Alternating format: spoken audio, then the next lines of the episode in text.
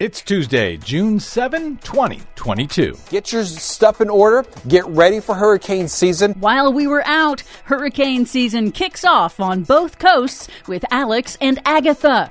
Atmospheric CO2 now at highest level in human history. Plus, the president is going to invoke the Defense Production Act to manufacture more of these solar parts panels in the U.S. Biden makes big moves on solar tariffs and clean energy. All of those big moves and more straight ahead from BradBlog.com. I'm Brad Friedman. And I'm Desi Doyen. Stand by for six minutes of independent green news, politics, analysis, and snarky comment. They want to know when you're eating. They want to know if you're eating a cheeseburger, which is very bad because Bill Gates wants you to eat his fake meat that grows in a peach tree dish. Yes, he does. In a peach tree dish. Once again, this is your Marjorie Taylor Green News Report.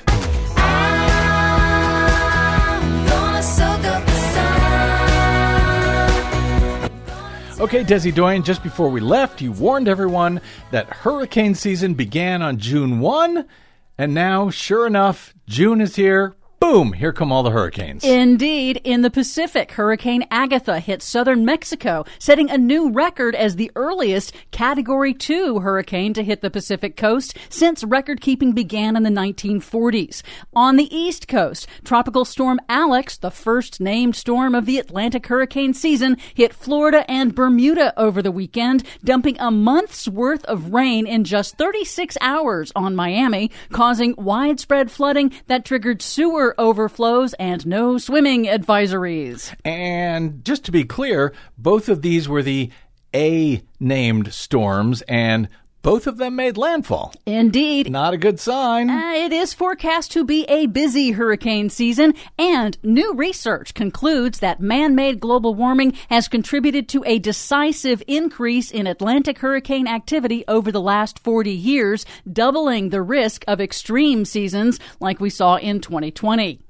While we were out, Russia halted natural gas shipments to the Netherlands for refusing Russia's new demand to pay in rubles to fund its invasion of Ukraine. The European Union agreed to phase out imports of Russian oil by the end of the year, but pipeline deliveries are exempt. That's a concession to Hungarian Prime Minister Viktor Orban, a close ally of Russian President Vladimir Putin, but EU countries like Germany and Poland said they'll end those pipeline imports imports anyway. Good. Carbon dioxide has hit the highest levels in all of human history. Not as good. Thanks to humanity's burning of fossil fuels and further pushing the planet into conditions not experienced in millions of years. CO2 levels are now at 421 parts per million in the atmosphere. That's 50% higher than during the pre industrial age, according to NOAA.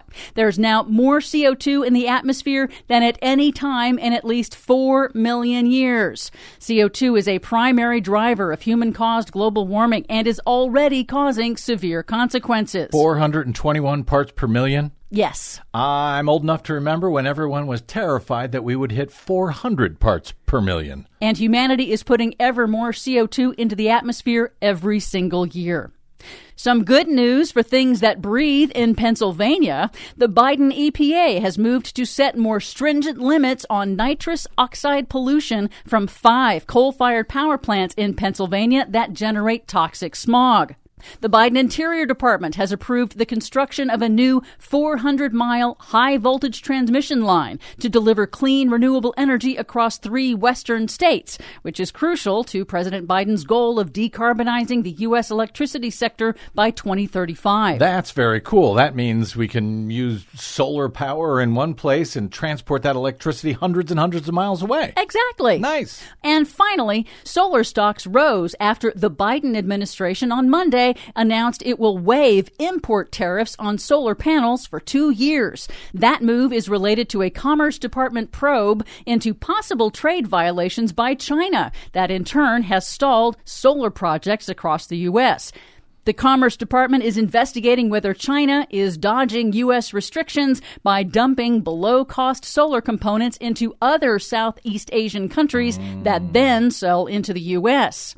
In a separate move, Biden also invoked the Defense Production Act to expand U.S. manufacturing of solar components, insulation for buildings, electric transformers for grid stability, and clean tech like electrolyzers and fuel cells. Biden also moved to increase domestic production of super efficient, energy saving, all electric heat pumps. That was the brainchild of author and activist Bill McKibben. On a recent broadcast, McKibben said accelerating the switch to heat pumps undercuts Russia's energy blackmail by saving energy. Anything that we can do to get even a few million homes uh, uh, off that gas before next October is a big blow to Putin. Nice. Well, I'm glad that's finally happening at least. We ought to leave town more often.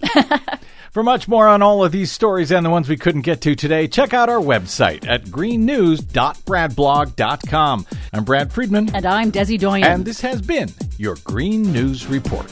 Yo, bump up the jam, bump it up, bump it up, yo, bump it, bump, bump